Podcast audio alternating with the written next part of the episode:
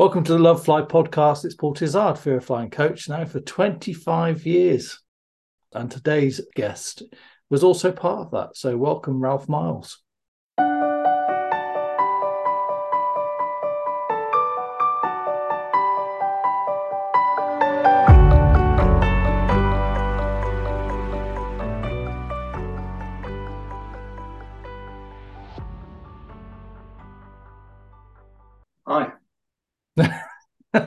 Thanks for that. Should you say too much? So Ralph and I worked together years ago, and then we then we had a little bit of a gap, and then we carried on. So, sort of long story short, Ralph was a friend of Norman Lee's, who's one of the pilot founders that started up the Flying Without Fear with, and Ralph then came along and took over from about 2001, I think, possibly. He started running courses, maybe sooner, I don't know. It was about 2001. Yeah, it was very close to 9 11. Um, so it's probably, yeah, late 2000. All right. Yeah. So we'll get into that. But let's. Years, yeah. So people haven't met you. You may remember Ralph was on uh, as a guest on the Plethora of Pilots episode 100, which was good fun. That was his uh, first appearance on the Love Fly podcast. But today, we've been trying to do this for a while, but there's been no Wi-Fi in in, in the part of the world that Ralph lives in. well, not in his village anyway. But he's, uh, you know, he sorted that out, and now he's here. So, Ralph, tell us a bit about your background and all the rest of it. Right. Well, looking at those other renowned pilots we saw the other day, I think I'm just a lowly guy who's flown airplanes for lots of years. But because that that is me, I probably know lots about it and lots more than I ever know. But I started. Um, I, I, I joined the Royal, Royal, Navy when I was very young. I mean, I was 15, and it's almost when people run off to sea. But it, it was all very planned. And I waved goodbye to my mum and dad and went down to the bus stop and caught the bus into the careers office, and they sent me on on my way. Uh, and it was some eight years later that I, I decided I want to become an officer, and, and, the best job to do was become a pilot. Oh, hang on a second. So you joined the Navy as what? I joined the Navy as a junior assistant cook, second class.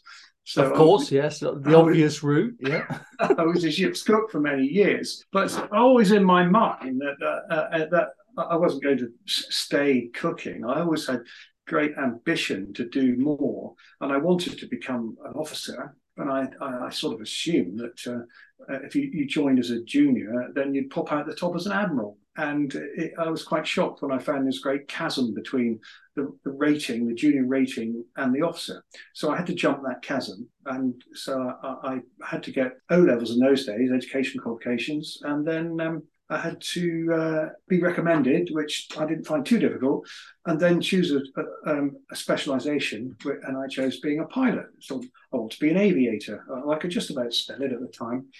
And the way the, the service is, if you hang got... on a second, I, I just find this really interesting because I don't know many pilots that started as chefs. Well, no, there aren't any. you know, it's really it's a really interesting route, and then you've decided. So, was it ever in your sort of mind to do that, or was it just something that occurred no, to you? It was in my mind to become a naval officer because when I was a young lad, I was a sea scout and I loved everything about the sea, sailing, boating, uh, all the outward bounding stuff. Mm. And I wanted to go to sea. Uh, it did help that I have twin brothers and they were three years older and they joined the, the Navy when they were 15 as well. And they were going around the world, really enjoying themselves. And I thought, I want some of that. Mm. And, and, the, uh, and, the, only thing that I, I seemed to be able to do and enjoy at the time was cooking. And ask anyone at the 15, what do you want to do? I don't know, but I like cooking. Let's do that. Hmm. and so that's how I started.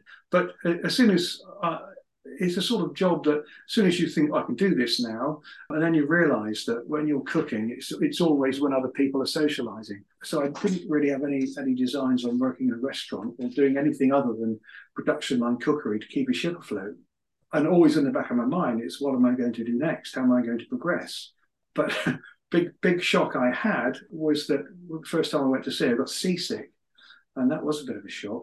But it was a case of right, I've got to find a job within the navy where I, I go on big ships and, and and don't really have a chance to get seasick. And um, so I didn't want to be a seaman officer, otherwise I would be at sea all the time. And it was uh, one of my bosses at the time suggested aviation. Mm. So he said, Well, why don't you have a flight in a helicopter and see what you think? I thought, Well, I know what I'm going to think. Let's go and do it. So uh, we went and did it. Said, Yep, I'll do that. And I had the qualifications they need. I had the recommends. And I ended up at, um, at Dartmouth Royal Naval College to become a naval officer and to learn to fly. That was back in 1976, as I always say, shortly before I was born. And and I, I did 16 years flying helicopters in the Royal Navy, Wessex, Sea King, Gazelle. I served in the Falklands War. I did search and rescue, all sorts of operations at sea. Uh, I was an instructor on the Sea King. So I had a, a, fairly good, I did two, two years display flying as well with helicopters. Mm. And then I, uh, in the final two or three years, I converted back onto fixed wing and I was training navigate naval navigators basically. And then I, I left when I was just just short of 40 to look at to pursue a career in commercial aviation.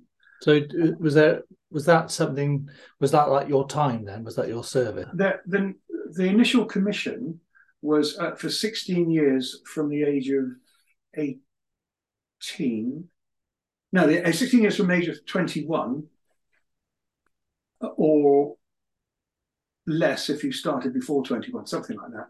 And then you had to reapply for an extension of service.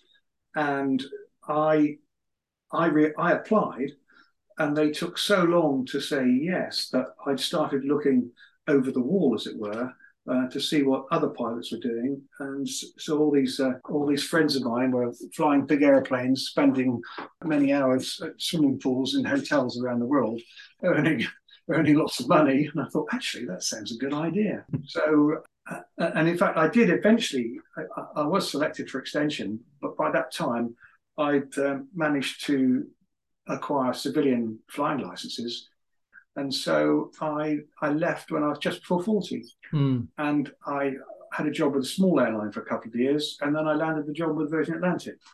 And then so who did you work for before Virgin? I didn't know that. A small company called Manx Airlines. Oh right, yes, yes, I do remember you saying that. Yeah. yeah, yeah. They were they were based on in the Isle of Man, although I was based out of Cardiff, and we did uh, domestic routes all over the UK and Ireland and Channel Islands uh, in a Jetstream 41, which is a small propeller-driven aircraft, mm. twin engine, but modern technology. And two years later, Virgin were looking for people with experience on the modern technology, the glass cockpit, as they call it. Yes. And I managed to get myself a job there, and, and then I stayed 24 years with the same airline, which is good going for, for this day and age, because in the 90s, so many airlines were, were going by the wayside. Yes. But, uh, Virgin seemed to manage all the way through. And so I, I retired from Virgin uh, four years ago. Purely on the Airbus? I was Airbus all the way through, yeah. And did you mind which, fleet you went for? Well, uh, when you first join, basically you just want the job. But um, I was quite happy. It was the most modern aircraft at the time. And within Virgin, the, the jumbo tended to go across the states all the time, but the, the Airbus went all over the world. Uh, the, the routes were just superb. Uh, not so now, but we were. You know, I had ten years flying to Australia through Hong Kong, Shanghai, Tokyo, Johannesburg, Mauritius, just all over. And on the, over the other side, San Francisco, Los Angeles, Miami, uh, Vancouver. Uh, absolutely beautiful places. Mm. And I think I got the best of that world. The, the, the airline has contracted considerably in the last couple of years, and whether it will expand that far again, I don't know. Yes. So yeah, so I've, I've got a, a host of experience, probably twenty thousand hours flying in all all different environments, different countries, at sea, ashore, all over the place. And it's not until people start picking my brains that I realise that I have got quite a lot of experience, and certainly from twenty odd years of talking to nervous flyers on the on the course, I understand a lot of the the worries and, and uh, sort of trepidation that they that they feel. So before you, so before we started working together, did you know there were so many nervous flyers out there? I had I had no idea. Although I, uh, Norman was a good friend of mine. We, we did a lot of time in the Navy together, and we joined Virgin at that same time. And many times he would tell me about the nervous flyers and, and uh, that he was helping them out and I should come and help him. And uh, I was quite happy to do that. But of course, I lived down in the back of Somerset. Coming up to do courses at Gatwick wasn't on my on my list. and then of course circumstances change, and I thought, well, okay, let's um, let's go and do this. And when I started talking to people, because I, I, was under the impression that, that, everyone got on an aeroplane absolutely totally excited and raring to go and couldn't wait mm. to get on their holiday.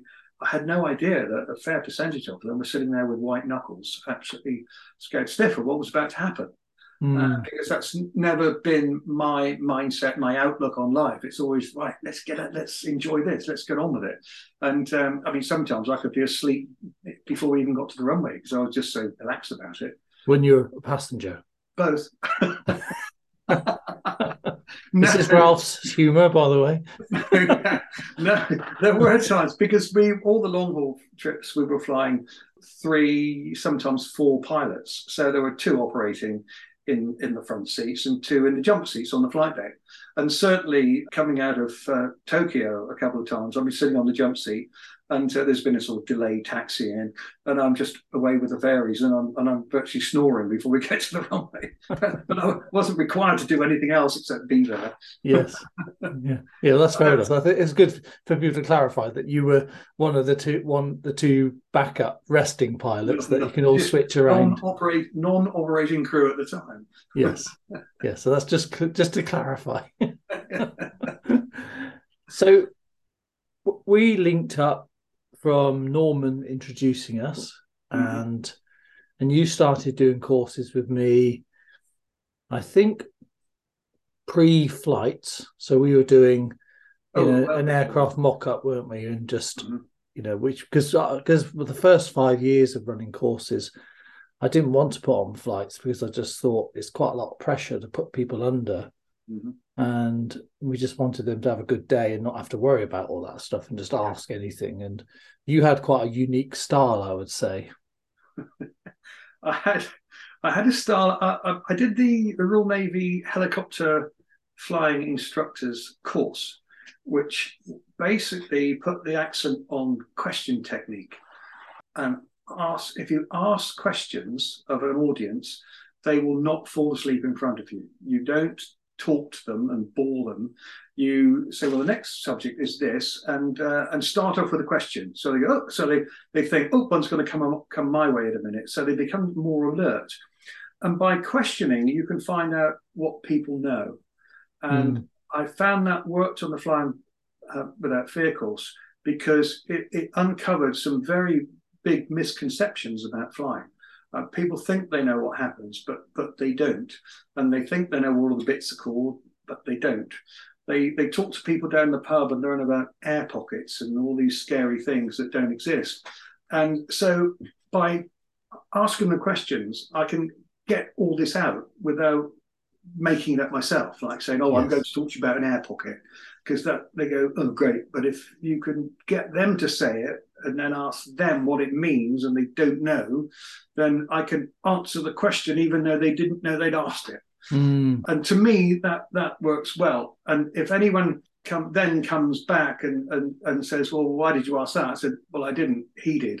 And then and I'll get two people talking to each other, and I found that worked well as well. And I again just manage, and I I absolutely revel in in that way of standing in front of a class and managing people talking asking and answering my silly questions. But right it, it, behind all that, I've got one aim all the way through, and that's to make them laugh. Because once mm-hmm. I've got them smiling, they can't be afraid. That's my theory. Yeah. Once they're smiling, yeah. they can't be afraid. And I can then start telling them scary stories about flying, but make it funny and they will laugh. Mm. And and every time they see me, even when I'm walking out to the airplane or on the flight, when we did go flying, they'd smile because I'd made them laugh. And, yes. I, I, found that was a, a, a, great way to manage it. Mm.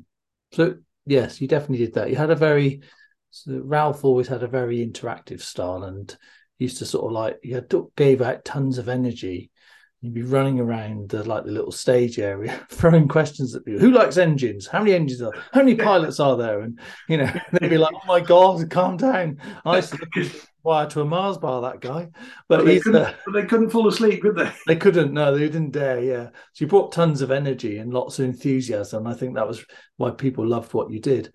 What were you when you think back on it now? Because you did it for years and years and years, yeah. didn't you? Mhm. Uh, what were the main? What were the biggies that people always were worried about or didn't feel comfortable about? Well, uh, the turbulence was always the one that came up again and again and again, and it's uh, and it's so difficult to explain exactly what it is and what causes it because there are so many things, so many reasons that it's there. But it, it, it's funny because we used to use the, the the bottle of water, or even the fact that uh, that uh, you don't put lids on cups on airplanes because even though the airplane might be shaking, it's not enough to spill a cup of water. Mm. Whereas in a car on a train, you always put a lid on it because it will be all over you. Yes. And it, trying to explain that it's not really as bad as you think it is. It's all in your mind. And as soon as we, st- I, I wasn't sure about the flights when we first started them, but the, the second I got on one and saw how people reacted, I thought this is definitely the way to do it. Get them on the airplane and then show them everything we've been talking about. And that was one of them, the, the turbulence.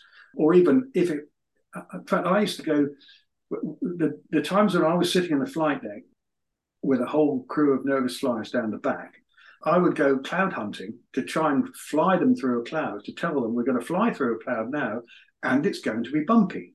So they Mm. knew it was coming, and in we go into the cloud, and they're all bumpy. So there you are, told you so.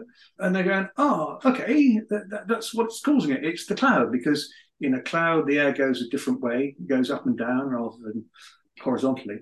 So you're bound to get bumps. And I know Richard, who was the other director of the course, he, he didn't like me doing that because he thought I'd scare them too much. But I thought, well, that's what we're trying to do. We make we've got to take them to a situation that they're w- with a happy face on and show that it's it's not going to hurt them at all Mm. as long as you don't really scare them. But but that was the, the big one was turbulence, and also listening to listening to stories of, of other people's experience because no one tells the real story. They always exaggerate exaggerate by a factor of about five. And if uh, you know if, you, if we we go into an air pocket after takeoff and we dropped a thousand feet. Even though we were only at 200 feet above the runway, Uh, well, that's what the pilot said and and and I can explain all these little things why what it says on the altimeter is not actually what may have happened because the altimeter is not a true representation of height. It's done with pressure, and if if you're in turbulence, the pressure's probably changing, so the altimeter's probably changing. But that that's that's well, I think it's those main things actually. So, what was your your top turbulence tip? Would you say, Top turbulence tip. or tips, plural? well, it, it all came. Up. People say, "Where, where would you sit for turbulence?"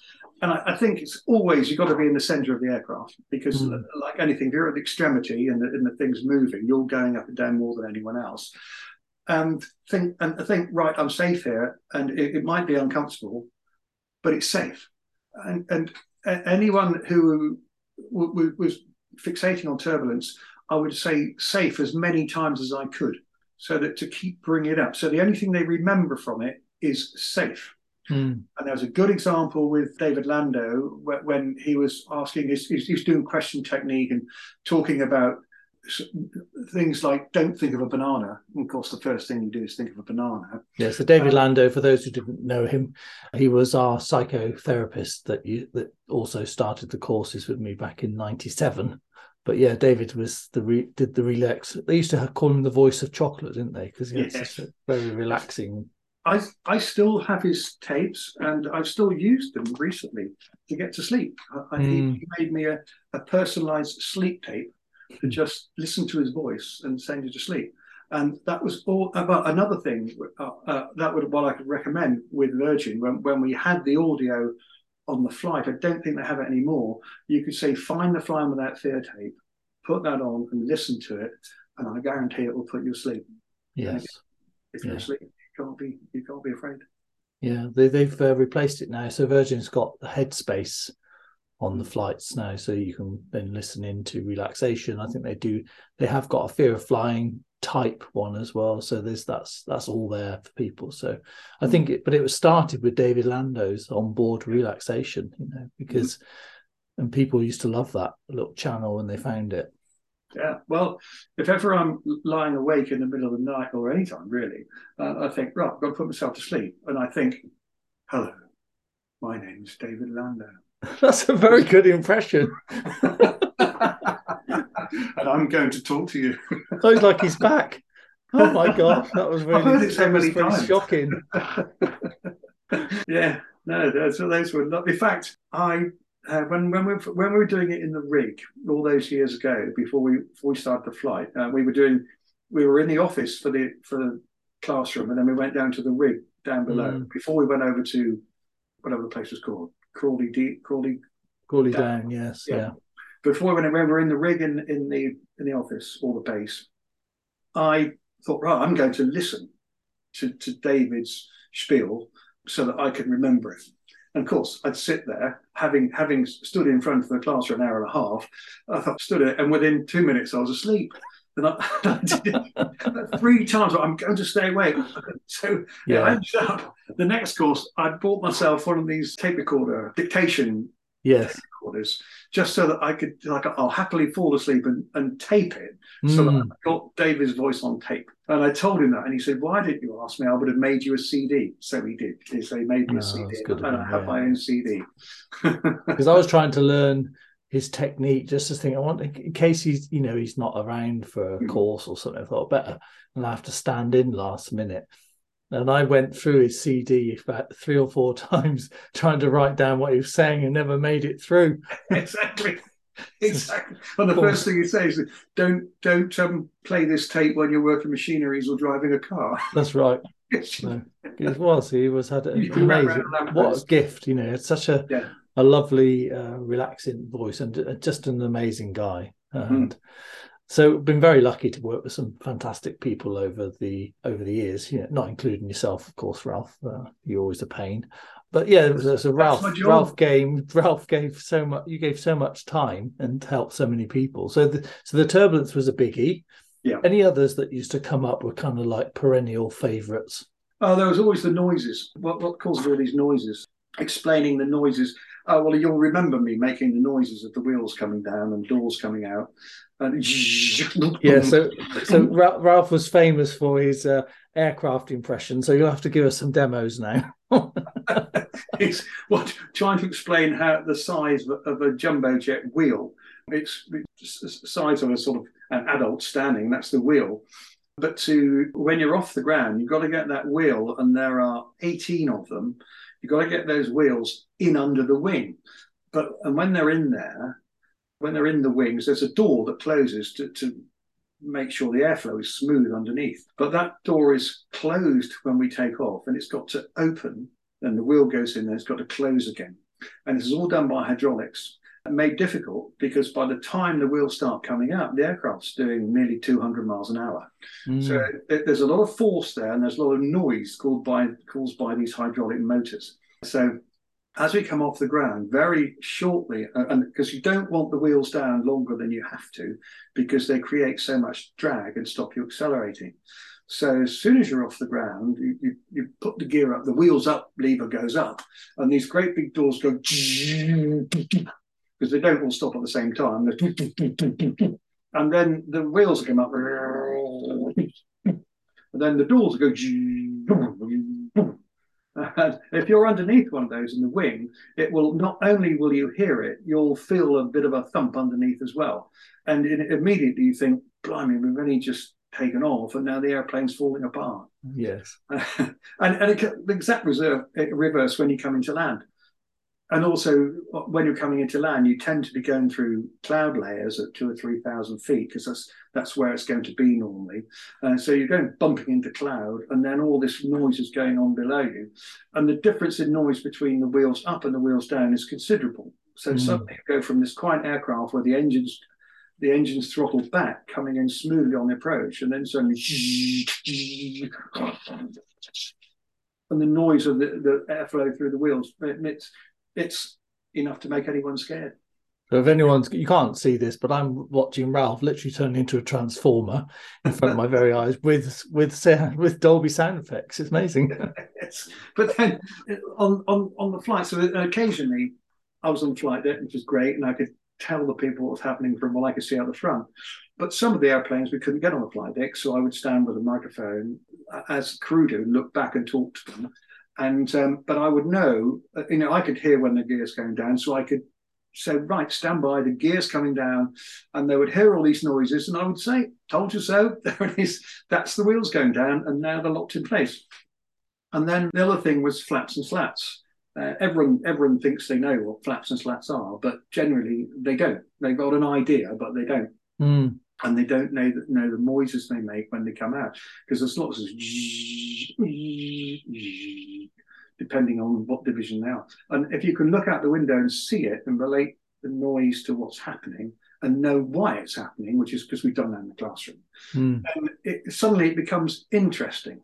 Even to the most the most ardent, nervous flyers, they become interested in what's happening, and and so the accent goes off the fear some of the some of the times I've, I've seen people absolutely white knuckle, eyes tightly closed, going down the runway, and the aircraft lifts off, and they've opened their eyes and said, "That was amazing." yeah. Told you so. yeah, well, because the interesting thing is, is that even though people fly, they fly with previously held beliefs, mm. and also some of them are shutting their eyes or not you know refusing to look out the window. But when you become curious about the process then you move into that rational part of your brain where you're kind of going, oh, like there's there's the slats. The, the slats are at the front, by the way, in case anyone's listening, think what that is. And they make the wings bigger and smaller.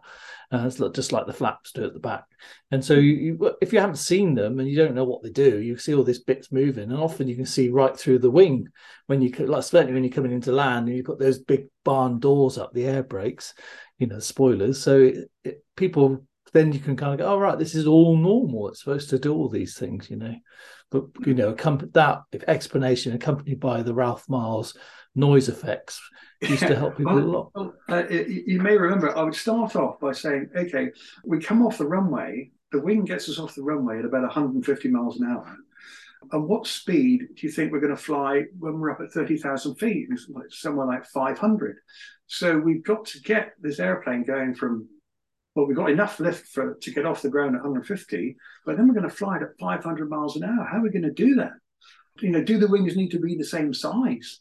And uh, you, you, get a lot of people just don't know. Was, mm. Well, here's the question then: If you want to fly fast, do you need a small wing or a big wing? And if you're going to fly slow, do you need a big wing or a small wing?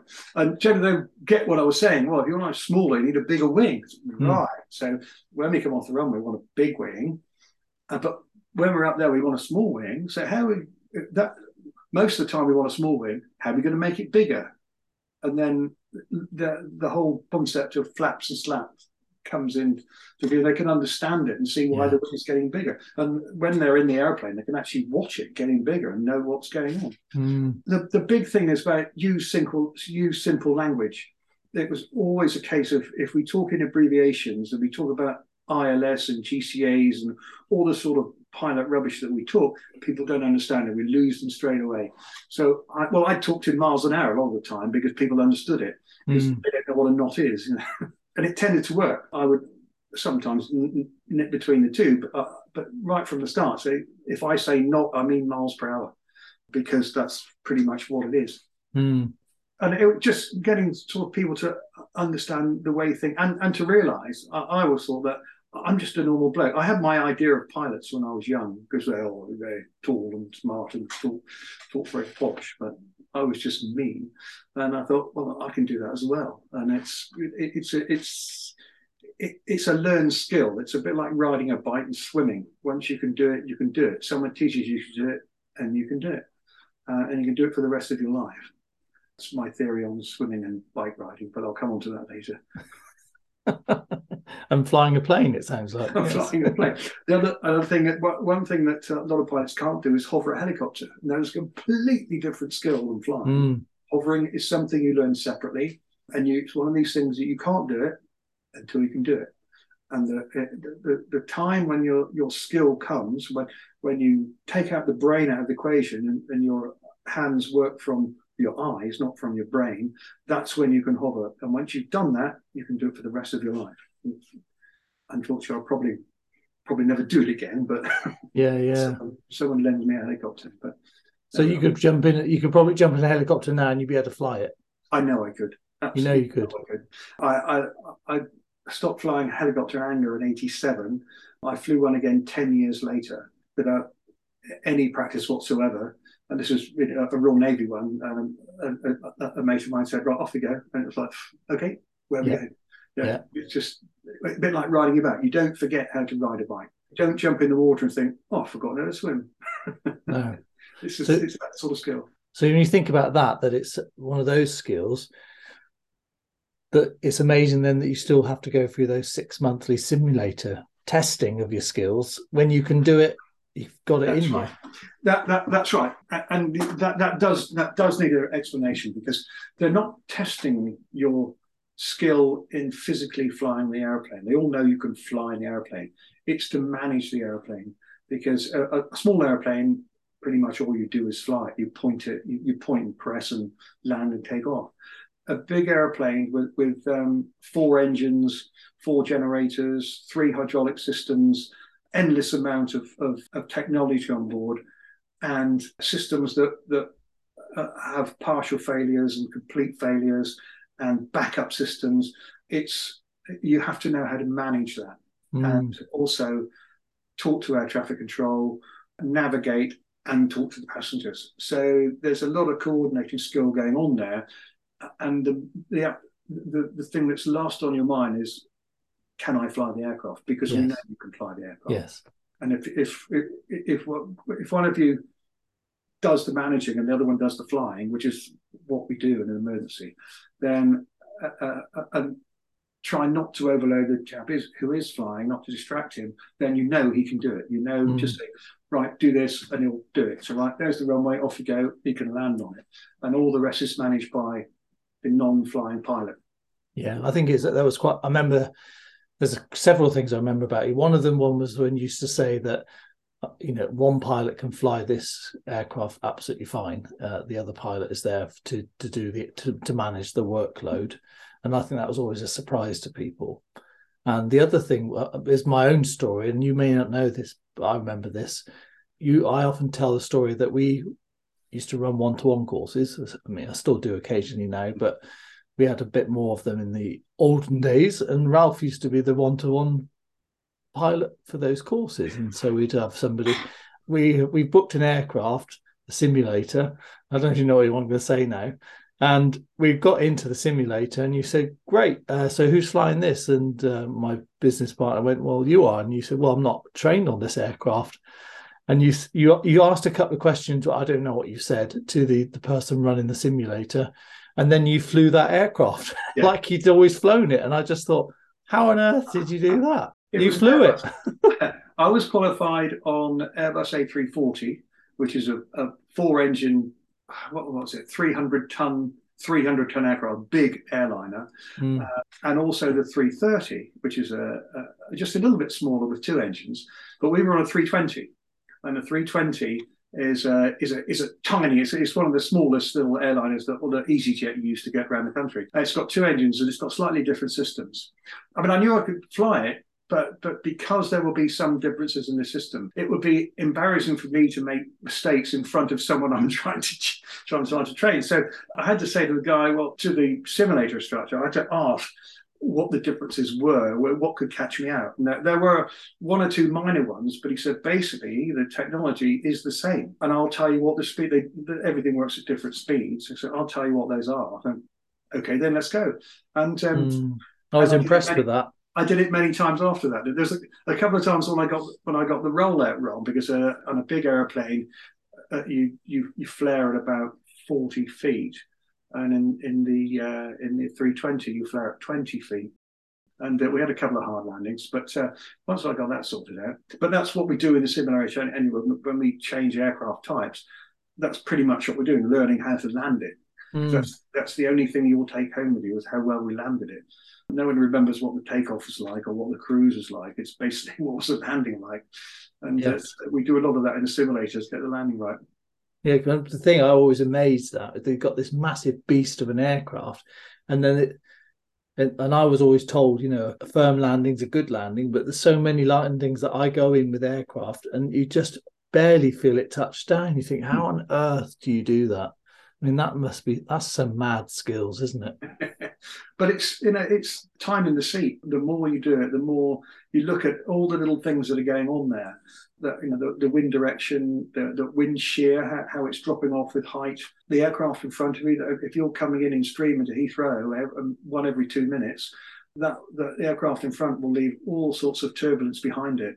Mm. Uh, if you're if you account for that and just give yourself a little bit, you know, a couple more feet, that it, it tends tends to happen or it tends to work for you. And I like to think I got it down to a quite a good skill. It's typical. Your, your last day's flying, you think I've just about mastered it after about forty-four years. Yeah. well, yes, I'm sure you probably mastered it long before that, but you, you perfectionists, you pilots are.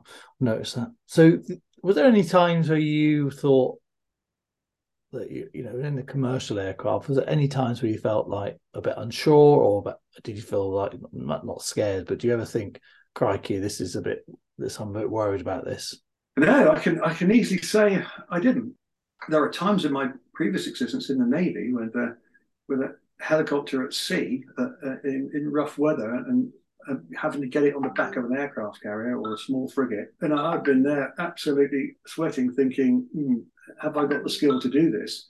And I know I had because I think, well, I don't think there's anyone around here that's got any more. With, with mm. you know, you, you, get up to a certain uh, skill level, and you know that you can, given the worst weather, you'll be able to get it on there. But when you're in, in the process of doing it, in fact, I've been there with with waves coming crashing over the coming over the cab, and I think I'm going to have to throw this away in a minute and, and rethink and then come in again. Uh, or coming in in thick fog, uh, coming in at 40 feet over the sea, uh, hoping you don't run at the back of the ship, but doing all things that in a, in a military environment that you would never do in a commercial environment because you have to. If you if you're if you're in the mid Atlantic coming in to land on the back of a ship, there is only one place you can land. Mm. No matter how how bad the weather is, you've got to get on the back of that ship. And it does concentrate the mind, but it also gives you confidence.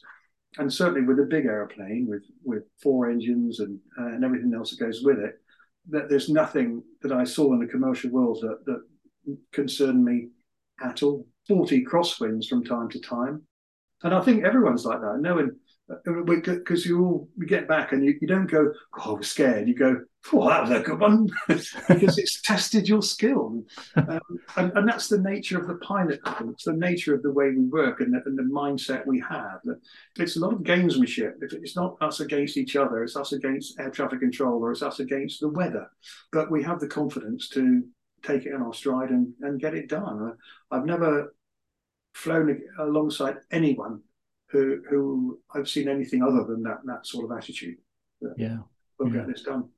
I think it's it's very reassuring for people to hear that, and also to know that you know you're working within already predefined limits anyway, aren't you? So that mm. you're you're trained to work within those limits, and if it's outside those limits, then you wouldn't attempt to land within that. So, and we all and we all know what those parameters are. Mm. Uh, and if you're there, and it's certainly in a, in a military environment, um, the, the, weather could be out of limits, and you think, well, we've got to get the job done. We're operational, yeah. we've got to get it done. So yeah. we're just going to go and do it, and that's it. Mm.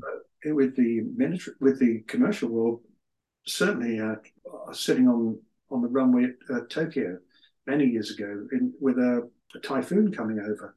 The main runway at Tokyo has two windsocks one at either end. So there's two indicators of wind, and there's a wind vane on them as well. And normally, it, it, if the wind comes within limits to take off, the crosswind limit to take off, then once you start, you take off, you take off. But we had a situation where this one would come in and that one would go out. Mm-hmm. By the time we were on the runway, that one had gone out, so we can't do it now. So if they if, we, if they could have just turned one off, we could have got airborne. But it was because uh, we know what the rules are. You can't you can't if that's out, you can't do it and mm. that's how do it. And as soon as we would turn on, the air traffic would say, would tell us that that was out. And if we, if it's there that the wind is out of limits, well, that puts our license on the line. So we can't yeah. do that. So we know yeah. what the rules are. So we don't break them. And there's two of us as well. So you can't say, what do you think? it just yeah. doesn't work. it's, yeah. very, it's very cut and dry. Those are the rules. You know, if it's if it's a half a knot over, you can't. Simple as that. Yeah. yeah, I think that's really helpful for people. So that's so I'm aware of the sort of the time. It's been great, you know, listen to you tell these bits stories again. So let's do a sort of a wrap up type stuff then. So why shouldn't people be scared of flying, in your opinion? Well, flying is just another form of transport, uh, uh the, the one with least hazards on the way. There's no other. There's no other. Well, the, the likelihood of, of, of, meeting another one coming the other way, as you are with a with a bus, train, car, the likelihood of another airplane meeting you is very, very, very, very absolutely minimal. The big thing people worry about is turbulence, which is just nothing. It's a storm in a teacup. It, it, it appears worrying, but it's not. And it is the most convenient and simplest way to get anywhere. It's annoying that airports and security have gone mad and, and really a lot of people are put off just by what they have to go mm. through to get on the airplane. But the actual experience on the airplane is, I think, as good as any bus or train or car, as long as you open your mind to it and go out there to enjoy it. And the yeah. more you understand it, the more you understand what's doing what, which is where I come in. Even in layman's terms, to understand what's happening, it makes the whole thing more enjoyable. Well, very well said. I mean, you were brilliant. You still are. And thank you for all those hundreds and thousands of people that you've helped in the past. And and this podcast will go on to help some more people. What we need is another. We never need another course, Paul. Well, you never know. You never know. dot dot dot.